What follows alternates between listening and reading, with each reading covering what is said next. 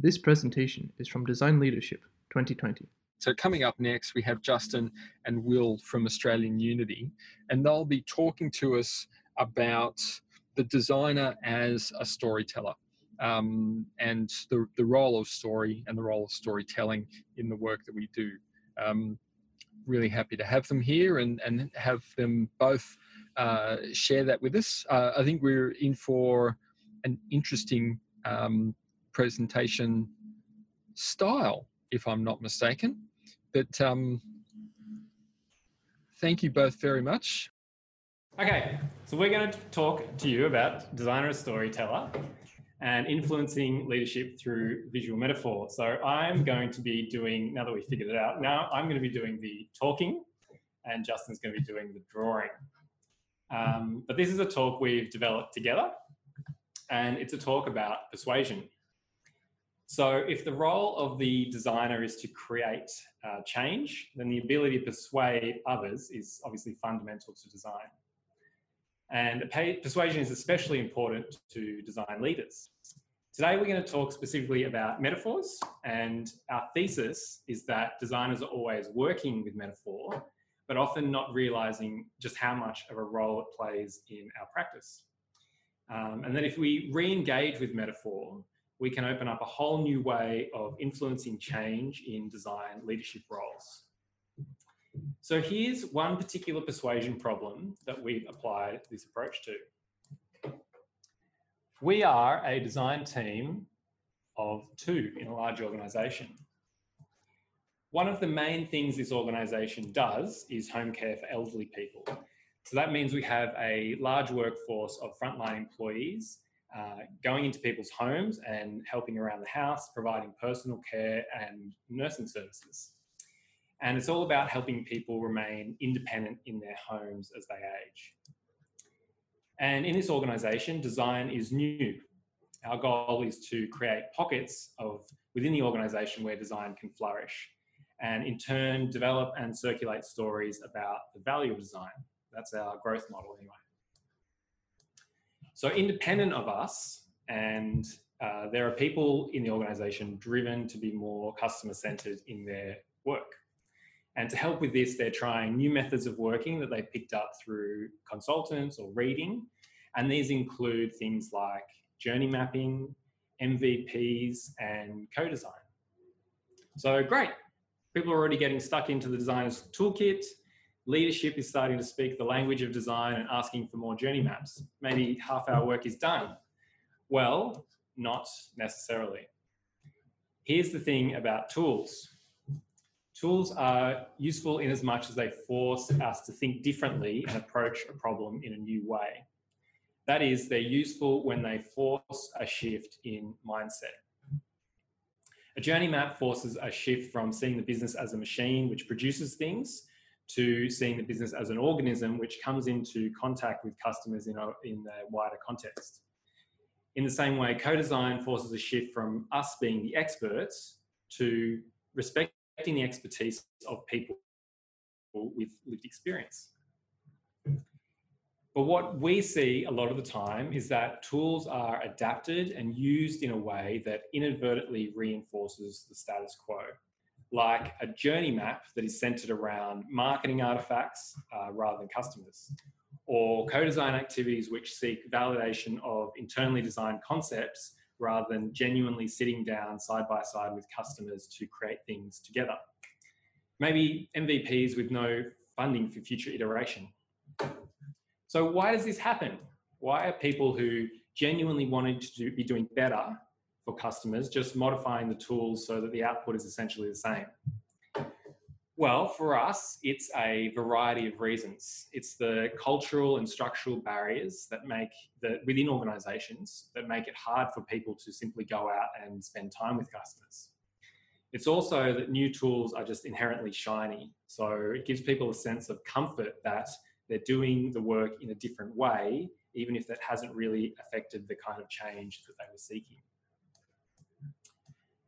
whatever the reasons, it's clear to us that people getting stuck into the designer's toolkit is only going to become effective if we can work with leadership to communicate the importance of design mindset. So essentially, we need to cut through the design speak and get to the deeper value of design thinking. And for us, the way to do that is to go back to, uh, to first principles and the commonly referenced concept of customer experience. And this is how we found ourselves creating a visual metaphor for leadership. Now, full disclosure, this isn't something we've solved for completely. Um, it's just really a journey we're getting started on ourselves. But since we've started taking a new approach, we've noticed that our ability to persuade leadership on these issues has shifted significantly. We're going to share a bit about that now. So we were able to beg and bribe our way into delivering a 90 minute introduction to human centered design uh, to an executive leadership team uh, on one of their offsites. And this is the image we started with. And while we showed this image on the big screen at the front of the room, we told a story. And so we're going to tell that story now, so settle in for a few minutes. Imagine for a moment that we run a home care business with just one customer, but all the head office people and systems infrastructure that it takes to run a business of, say, 40,000 customers. Because we've only got the one customer, we can, make, we can take all that infrastructure, all those people, and bring it over to our customer's house because they have a spare room they don't use, they've got decent Wi Fi, and uh, we can jam it all in there and save on a bit of office space. And remember, this is a pre COVID, pre social distancing metaphor, which is quite important. But taking yourself back to that time, uh, once we've moved in, we can start delivering services. Every morning, a, a care worker comes to the house, helps our customer get up, dressed, ready for the day, and they might go out to the supermarket to do some grocery shopping, or they might just stay and chat over a cuppa. In the evening, another care worker comes and helps prepare a meal for our customer and takes the dog for a walk. In the meantime, there's all these people just meters away responding to appointment scheduling issues, changes in uh, government standards, billing, marketing, all the things they do every day to operate a large business, but this time just for the one customer. And mostly it goes very well. The care workers come on time, they deliver a great service, they catch up with our customer on the cricket.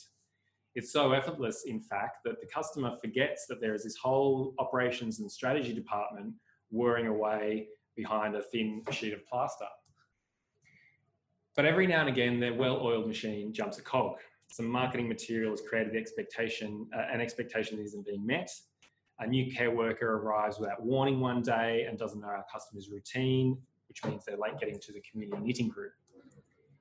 And sometimes something goes so wrong that the door to the spare room actually opens and someone in a suit pops their head in to give our care worker an updated policy or explain to the customer that because of a system limitation, we can't deliver uh, service to the, to the quality and expectations that the customer has developed. And this is a, a real shock to our customer. When they signed up with us, it was on the promise of good care and companionship from an individual, not to have to deal with all this stuff. So in this analogy, good, uh, good customer experiences mean that the door doesn't open. The, there is no rumble from the spare room and the line of visibility isn't breached. It means that we leave the care worker and the customer to create a human connection uh, so that our, our, our elderly customer receiving personal care is at once reminded of their vulnerability, uh, but they also it's also reinforcing for them to understand that they're well taken care of. And for a care worker, they have the opportunity to contribute back to the community, uh, give assistance, and build a more caring world. All we need to do is to set this moment up, give our employee what they need, and then stay the hell out of their way. And for us, uh, that's what design is all about. Design is about helping the business keep the door shut, enabling and entrusting employees to deliver the magic moments directly to customers, and working to stop the organization and all its complexity from revealing itself and spoiling the moment.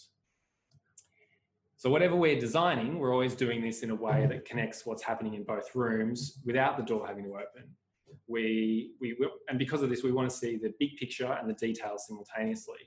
So it means that if we're designing a service or interface or for collaboration or, or back-end workflows, we're always try, tying what we do to the business's strategic priorities and then the, the wider context um, around our customer. For human-centered designers, nothing happens out in isolation of the bigger picture or the people within that picture. And seeing. So we gave this talk, as we've just done to you, to, to this leadership, of, uh, leadership group. And we noticed a few things after presenting this. Number one is that it sticks with people. It's a hook for them to recall who we are and what we do. So we initially saw this on the day of presenting this um, because people who got up, up after us to speak referenced uh, keeping the door shut in their own uh, reports back on priority areas and projects. Number two is that word gets around. So when people have had a chance to be talked through this metaphor and have a engaged in a conversation around it, they often want their own teams or teams that they collaborate with closely to have the same opportunity. So in that way, it's become our key to getting invited to a, a broader range of conversations around business. And thirdly, is that we've started to see a change of tone in the conversations we're having with leadership about the, uh, the importance of design mindset. We're sensing, sensing more of an openness there. So, what is happening here? Why was a simple drawing and story so effective for us? So to understand that, uh, in the process of, of, creating this talk together, we've gone back and reflected on the different roles that metaphor plays in design. And we found three, the descriptive, the creative, and the persuasive. Now, all metaphors might play each of these roles in some way, but um, if we've got a, a, a, more of a better understanding uh, and awareness of these um, roles of metaphor, then we can, you know, dial up the the the role that we need to pay, uh, to help us achieve a particular purpose. So let's run through each of these roles and try to locate the spare room story in them. So we'll start with a we'll start with a descriptive role, and we'll look at a metaphor that we uh, we all come into contact every day. This is the original icon for the trash can or bin that was uh, that appeared in Apple's first uh, graphic user interface. Um, and the trash can is a metaphor for a function that basically categorizes files for bulk deletion. So, so by using this icon, the designers are creating a simple comparison with a domestic item, which gives form and color to an otherwise abstract and complicated feature. But it's a bit, bit deeper than that because by using this metaphor, the user is being guided to apply a familiar mental model uh, to their virtual world. Um, so not only is the trash can a way to remove unwanted items, but in the same way that a, a real life bin can be filled up and emptied later, it means that if you throw something out by mistake, you can get back in there and retrieve it if you need to. So when metaphor makes complexity accessible, as in this case, it's uh, and, and influences the creation of mental models, we're seeing the descriptive role really playing the forefront. So a metaphor which is designed to describe is all about making uh, logical and, and strong connections between two different things and providing this aha moment of clarity to, to the user. But that being said, our home care metaphor doesn't feel uh, primarily descriptive um, the connection that we're making between sharing physical space and delivery of home care isn't straight and logical as in the example of the trash can. So let's continue on and see if we can locate our metaphor in other roles.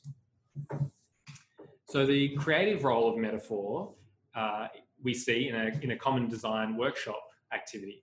So a lot of uh, people in the audience will have used parallel worlds as a way to help themselves and, and others reframe a problem they're interested in. So let's say that we're working on redesigning the experience of retirement planning. Uh, we might be asked to think about what we can learn from the world of agile project management. And if we do, if we if we're asked that question, we're we're essentially being asked to reframe the experience, which is an experience which is personal, domestic, and unstructured, to one which is uh, collaborative, corporate, and built around rituals. So we can investigate the links between these two worlds, and that is the act of creating metaphor. So ideas come out of this. Uh, what if people had retros with their financial planner, their GP, a representative from their super fund, uh, to reflect on how all the support players in someone's retirement journey are collaborating to achieve a common goal? Maybe. Whether that's useful or not, it uh, shows us that reframing approaches like parallel worlds create interesting results when the forced connections aren't logical and safe. So we need to create, we need some creative tension. And uh, if we want to get really innovative, we might try creating a metaphor from retirement planning and a carrot. Um, I'm interested, we're interested to, know what this stirs up for people in the uh, audience. If, you've, if you can think of uh, some, something we can take from the humble carrot to transform how people experience retirement planning, then feel free to drop some ideas in the chat on Zoom. So notice that uh, if, if, if you do take us up on this, uh, it starts with a question. It's an internal thought. It's, it's a question that says, what is similar about retirement and a carrot? And if there's a team of designers getting around this problem, then that question might be asked out loud. And this shows how the creative role of metaphor starts a conversation. So, whereas the also the other thing about the, the, the differentiating us differentiating us from the, the descriptive role of metaphor is that uh, while that that role of metaphor uses one thing to compare with another, the creative role of metaphor creates something new, and, and we are allowed to focus on a, a, third newly created thing. So we have some uh, chat responses, which is wonderful. We didn't really know what we were going to get. Uh, sowing the seeds, I've seen lush and green up top what lies below is boring and stick. Fantastic. Look, to be honest, we thought it's 3.30 in the afternoon. I don't know how, how, uh, how creative people are going to feel, but um, I can see that that's not the case anyway. Grow slowly underground so that you may not see the benefits straight away. Sure.